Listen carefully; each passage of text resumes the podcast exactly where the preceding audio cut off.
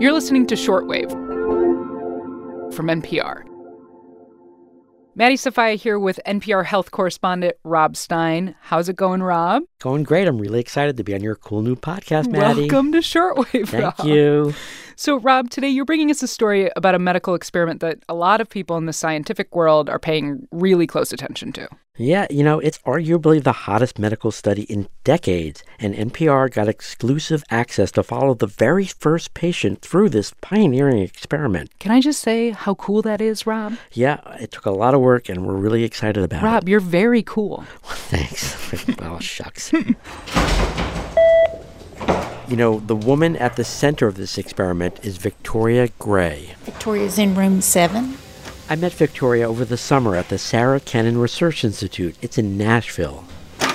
Hello, I'm Rob Stein from NPR. Victoria Gray. Nice to meet y'all.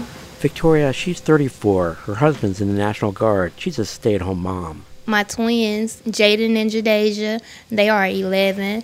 Jamarius is 12, and my stepdaughter Asia is 13. Wow, you've got your hands full. I do. this is the right time to get healed. The right time to get healed. the right time to get healed, right. Victoria, she has sickle cell disease, and it's a terrible genetic disease that's most common among African Americans in the United States. Right, and the disease messes up your red blood cells. Exactly. Instead of normal red blood cells, you know, the cells that carry oxygen in your body, sickle cell patients have hard, sticky, sickle shaped red blood cells. They clog up the bloodstream and cause all kinds of awful health problems, including agonizing bouts of pain. Sometimes it feel like lightning strikes in my chest and um, real sharp pains all over. Sometimes I would be just balled up and crying, not able to do anything for myself. That sounds just awful. Yes, it, it is.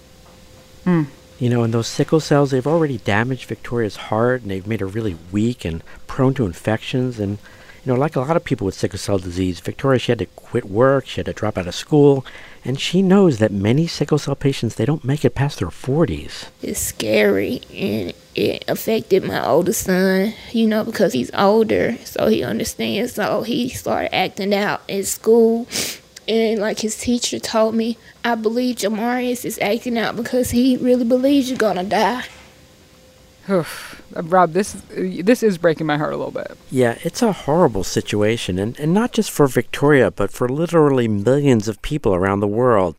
But now there's hope because of the reason Victoria's in Nashville. She's the very first person in the United States to undergo treatment for a genetic disease using CRISPR. And CRISPR is basically a way for doctors to edit the genes in human cells and in turn make Victoria's own cells into. Super cells. Do you, do you remind me again why you called them that? Because they're, you know, they go from the cells that make sickle cell to super cells, the cells that help me be better. And Maddie, if Victoria does get better, other people could too. So, today on the show, Victoria Gray, the first U.S. patient to be treated with CRISPR for a genetic disease.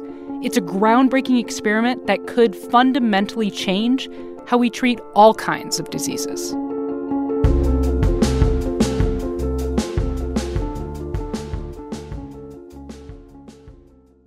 Okay, so Rob, we'll get to the science behind CRISPR in a second. First, you've been following Victoria Gray for months. Yeah. And you were with her recently for a really special moment.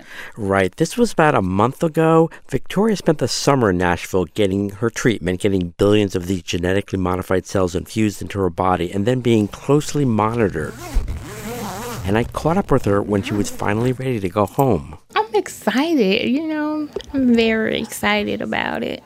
I know it's gonna be emotional for me. I miss the hugs and the kisses and just everything. You must be so exciting. Yes, I am. Yeah, so you know, it's been, it was three months of recovering from a grueling procedure, blood oh, tests, exams, and really close monitoring by doctors. And you know, Victoria, she realized she might have overpacked a little bit. like, oh my goodness, did I really bring all this? But before leaving, she had to stop by the TriStar Centennial Medical Center in Nashville one more time. So how have you been doing? I'm doing good.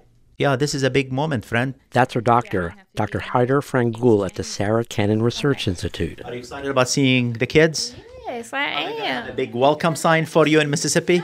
No, because it's a surprise. No oh, one knows I'm coming.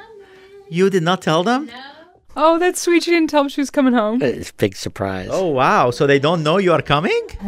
I'm just gonna show up tomorrow like mama's home. Yeah, so Victoria, she'll come back to Nashville once a month for checkups and blood tests Okay, let's check you out. to see if those supercells are producing something called fetal hemoglobin. Fetal hemoglobin. Now, fetal hemoglobin.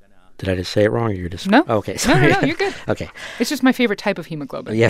You know what I mean? So yeah, so fetal hemoglobin, it's a protein that uh, fetuses make in the womb, but babies stop producing shortly after they're born.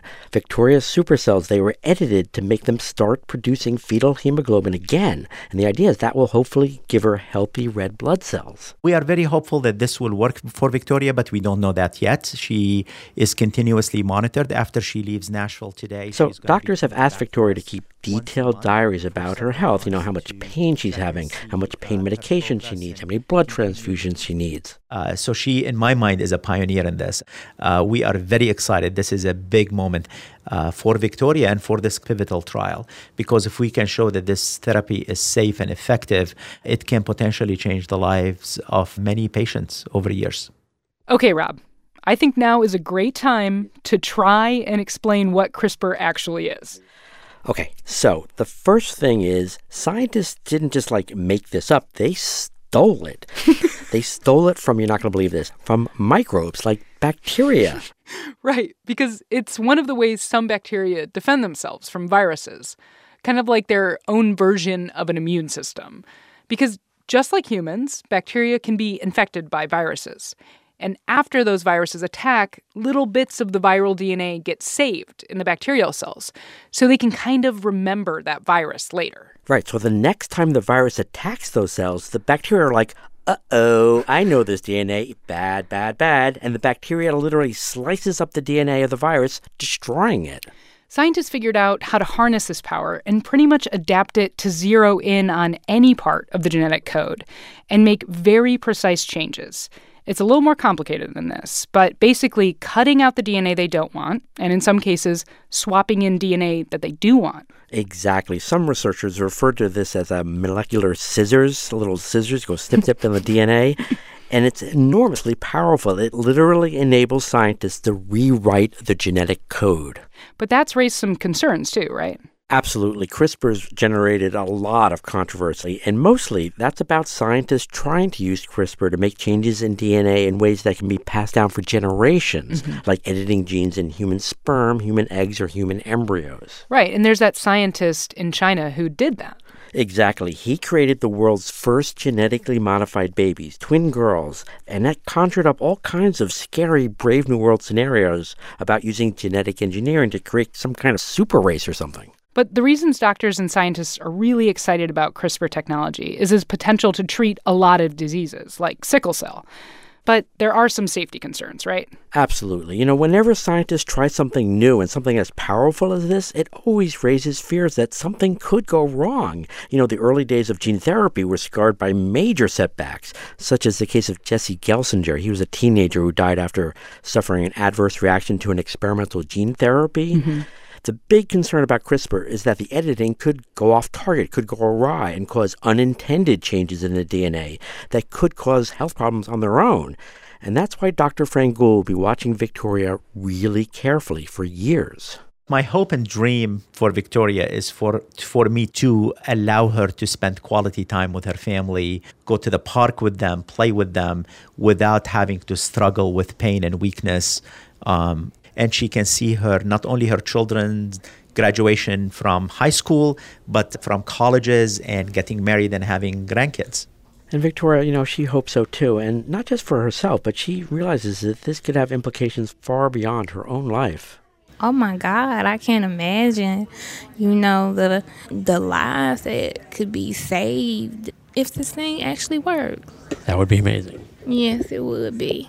So, what's amazing about Victoria is that she's the first, but scientists hope not the last. And back in Nashville, I watched as some nurses drew Victoria's blood for this study she's in. It's being conducted by two biotech companies and will eventually involve dozens of patients in the United States, Canada, and Europe. All right, so how many days have you been here? I think we're in like day 80. Oh, I can't believe you're really leaving. And as these nurses, you know, Bonnie, Carol, and Brooke Ryan fill one big vial after another, I realized I never asked Victoria something. Is it weird to have genetically modified cells in your body? No, I'm just genetically modified now. I'm a GMO. Is that what they call it? She's hilarious. Yeah, she, I mean, Victoria, she's great. And it was really sweet to see her say goodbye to these nurses who've been taking care of her now for months. Good job. You did it. Thank y'all. Y'all gonna make me cry. So, how long until we know if it's working? So, Dr. Frangoul is monitoring Victoria, first of all, to make sure there aren't any immediate side effects from the treatment itself. Sure. Yeah, and he's also testing her to see if her supercells are making fetal hemoglobin. But it'll take months to see if any fetal hemoglobin in her cells may actually be making her healthier, mm. and years to see if that translates into a longer life for Victoria. And he'll keep watching her for many, many more years to make sure there are no long term side effects from the treatment itself. And one of the last things I asked Victoria was about this waiting game, this limbo period that she's in right now. Well, I'm spiritual, Robin. Um, it's something I prayed about, and just the way everything happened for me, I just feel like it's it was fate for me to be here. So I just believe that God is doing this for me. So, there is a lot of ethical and regulatory stuff that will have to come along with CRISPR. Yeah, absolutely. Big questions that should be asked and answered about who gets to use it, mm-hmm. who has access to it, Right. and how much it's going to cost. Absolutely. But it is kind of amazing to think about like if this treatment's successful, there could be a time in the future where these kinds of debilitating genetic diseases can just be edited out. Yeah, yeah. I mean, that's that's the great hope behind all this, and it's you know it's a really exciting time in science, not only because of CRISPR, but because of a whole new generation of gene editing techniques that are coming along that could be even more powerful than CRISPR, and they could enable scientists to re-engineer the DNA in all kinds of living things. All right, Rob Stein, health correspondent on the NPR Science Desk. Thank you so much. Oh, sure, Maddie, no problem. And I also want to thank Victoria for really opening up and letting us follow her along through this amazing journey. I'm Maddie Sofia. Thanks for listening to Shortwave from NPR. We'll see you tomorrow.